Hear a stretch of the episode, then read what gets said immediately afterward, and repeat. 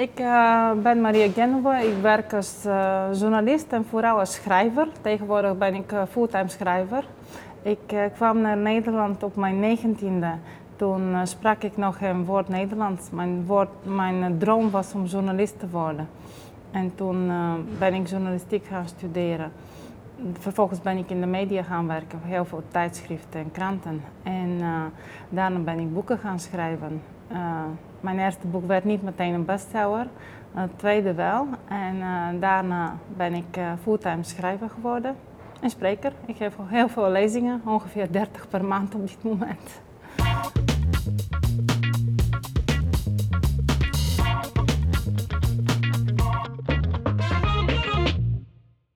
Ja, nou heel veel jaartjes in de journalistiek wilde ik graag een boek schrijven. Eerlijk gezegd wist ik niet wat voor boek, want uh, ik had het idee dat alles al geschreven was. Op een gegeven moment bedacht ik uh, dat ik uh, iets zou willen schrijven over het leven tijdens het communisme. Maar dan een beetje grappig boek over het leven van de gewone mensen. Want al die andere boeken waren echt heel zwaarmoedig en ook niet helemaal representatief, vond ik. dus dat werd Communisme, Seks en Leugens. Tot mijn grote verbazing wilden uh, vier uitgevers het hebben. Dus ik mocht kiezen, vrij luxe. En uh, het verscheen, kreeg heel positieve recensies, maar ik was er nog niet, want het werd niet meteen een bestseller of zo. Ik heb denk ik ongeveer drie jaar over gedaan om die eerste druk van, um, wat was het, 1500 boeken te verkopen. het tweede boek dat ging wel meteen goed. dat ehm, ging over de vrouwenhandel in Nederland. Een waar gebeurd verhaal. Ik heb een vrouw gevolgd. Ik was echt verbaasd over de misstanden hier. En uh, het was een heel zwaar verhaal, heel heftig. En ja, dat boek werd uh, Man is stoer, vrouw is hoer. En uh, ja, dat werd meteen een bestseller eigenlijk. Ja. Na een paar boeken ben ik uh, op verzoek uh, les gaan geven aan een soort volksuniversiteit. En uh, ik merkte dat heel veel beginnende schrijvers steeds dezelfde fouten maken. En dat waren fouten die vrij simpel te voorkomen zijn. En toen dacht ik, ja, waarom, waarom weten ze dat niet? Waarom moet ik dat keer op keer uitleggen? En um, ik ben niet meteen een boek gaan schrijven erover, maar ik ben wel materiaal gaan verzamelen. Uh, tussentijds heb ik nog best wel andere boeken geschreven, best veel ervaring opgedaan. Ook van uh, hoe werken de boekhandels, hoe kopen ze in, uh, hoe werken de uitgevers, op waar letten ze op, um, hoe werkt promotie, wat werkt wel, wat werkt niet. Want ik wilde dat soort dingen allemaal beschrijven.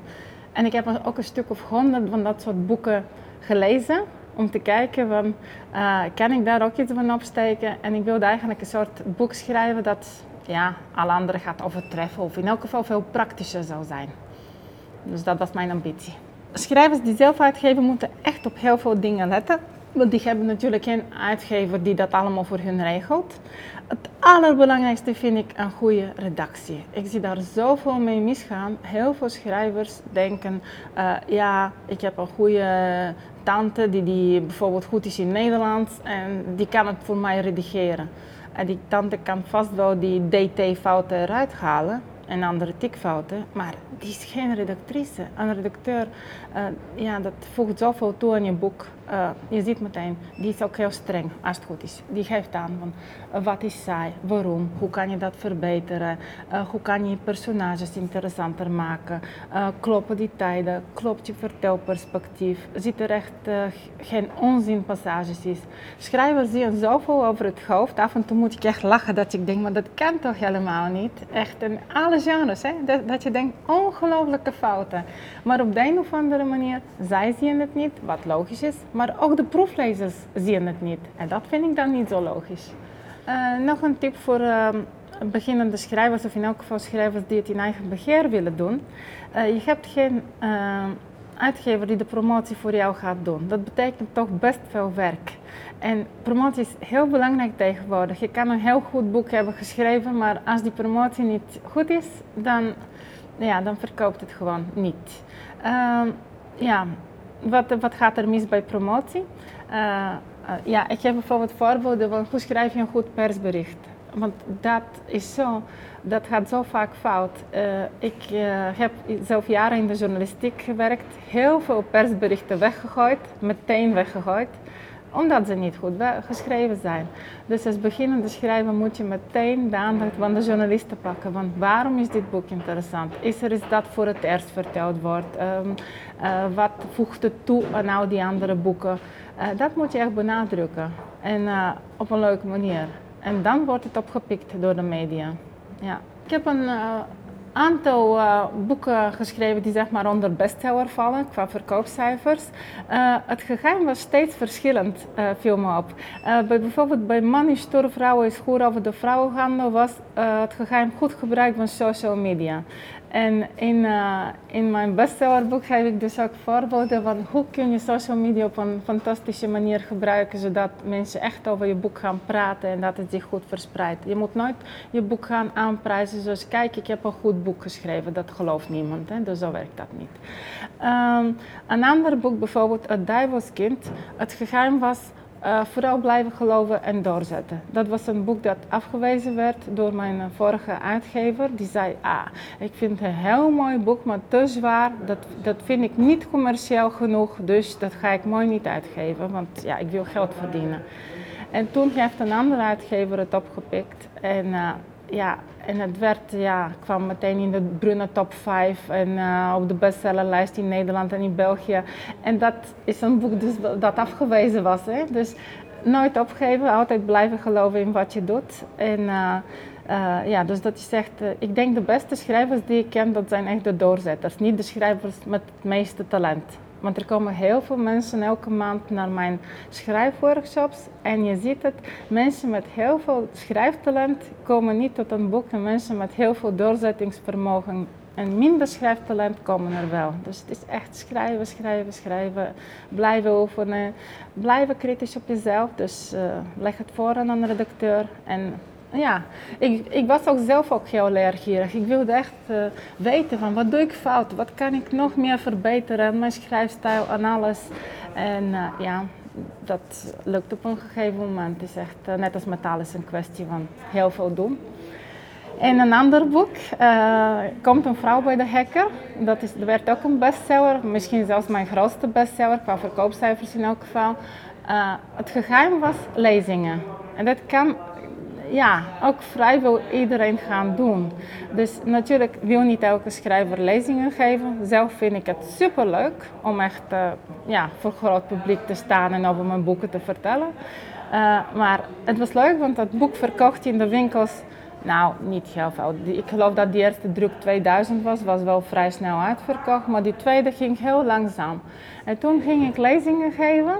En is inmiddels 15e druk door lezingen. ja. Dus dat is ook een hele goede manier om boeken te verkopen. Een hele mooie manier wat mij betreft ook. Ja. Um, wat goede verkoopkanalen zijn, hangt van het boek af. Stel je voor, je schrijft een boek over baby's. Ik zou gewoon een zaak als prenataal proberen bijvoorbeeld. Daar denken heel veel schrijvers niet aan. Die denken alleen aan de boekhandel. Nou, ik ken iemand die via prenataal een bestseller heeft gescoord. Want prenataal kocht het massaal in. Als je een boek schrijft over... Um, ja, maatschappelijke onderwerpen. Probeer via lezingen. Er zijn bijvoorbeeld uh, uh, verenigingen die elke maand uh, sprekers vragen, zoals bijvoorbeeld Vrouwen van Nu. Google ze even, die hebben heel veel vestigingen en die zijn op zoek naar sprekers. Wat je ook kan proberen is, ga langs de plaatselijke supermarkt of tankstation. Kijk, in de boekhandel kom je niet heel snel zonder uitgever. Maar al die kleine zaakjes om de hoek kun je proberen. En ik weet nog, bij mijn eerste boek was ik zelf zo enthousiast. Dat was wel overal verkrijgbaar in de boekhandels. Maar ik ging langs de plaatselijke tankstation waar ik toch altijd kwam. En die man die wilde wat boeken ja, op de toonbank leggen. En die waren meteen verkocht. En daarna de week erop weer en weer. Dus het echt, probeer gewoon. Ja, denk niet in hokjes van, nou, dat is geen boekhandel. Nee, alles kan een boekhandel worden eigenlijk. En dat is ook leuk. Vanity-uitgevers eh, zijn eh, van die lusse uitgevers die je van alles beloven en vervolgens eh, weinig tot niets doen. Meestal drukken ze alleen een boek, doen ze niks aan promotie, niks aan redactie. En uiteindelijk krijg je een boek vol tikfouten, soms ook nog slecht gedrukt. En, uh, ja, en vervolgens wordt het uh, overal neergezabeld met slechte recensies en ja, niemand koopt het vervolgens. En het ergste is als je een naam googelt, dan verschijnen er alleen maar dat soort slechte recensies. Dus als je met zo'n uitgever in zee gaat, die geen redactie biedt en dat soort dingen, regel het zelf. Het is niet al te duur. Ja, hangt vanaf. Hè. Het is uh, ook niet heel goedkoop als je het professioneel uh, wil doen. Zelf redigeer ik al jaren voor 5 euro per uur. Waarom? Omdat ik het heel belangrijk vind dat ook mensen zonder geld hun boeken laten redigeren. Ik doe het gewoon naast mijn gewone werk uh, schrijven, naast 30 lezingen per maand. Maar ik doe het wel. Elke maand redigeer ik zeker vier manuscripten. Want ik vind het zo belangrijk dat, ja, dat het goede boeken worden en niet boeken vol fouten. En dat doen die uitgevers niet. Steeds minder uitgevers uh, besteden aandacht aan goede redactie. En dat vind ik echt uh, ja, zorgwekkend eigenlijk. Ja. Ik, eh, ik denk uh, inderdaad dat je, dat je de grote uitgevers uh, prima kunt omzeilen door een boek in eigen beheer uit te geven. Ik geloof ook dat dat succesvol kan zijn. Ik heb zelfs verschillende van mijn studenten gecoacht die echte bestsellers hebben uitgegeven. Sommigen meer dan 50.000 exemplaren verkocht in eigen beheer. Dus het is, was echt tonnen winst en zo. Dus op zich kan het. Het is niet zo dat het niet kan. Maar je onderwerp, onderwerp moet een breed publiek aanspreken, moet heel goed geredigeerd zijn. En je moet gewoon goed zijn in marketing en distributie. En daar is niet iedereen goed in. Maar als je daar niet in goed in bent, ja, ik heb verschillende tips hoe kan je dan aanpakken. Want uh, ik heb ook niet de wijsheid in pacht wat dat soort dingen betreft. Dus ik heb het allemaal van andere auteurs, wat, werkte bij hun wel. Dus probeer het uit. Misschien werkt het bij jou ook wel. En uh, ik vond het, dat ze hele slimme dingen hadden bedacht voor de marketing en voor de distributie. Ja, dat hoefde ik zelf niet te bedenken, omdat ik bij een uitgever zit. Maar uh, soms denk ik, ja, als mijn uitgever dat had gedaan, dan gaat het boek veel meer verkocht.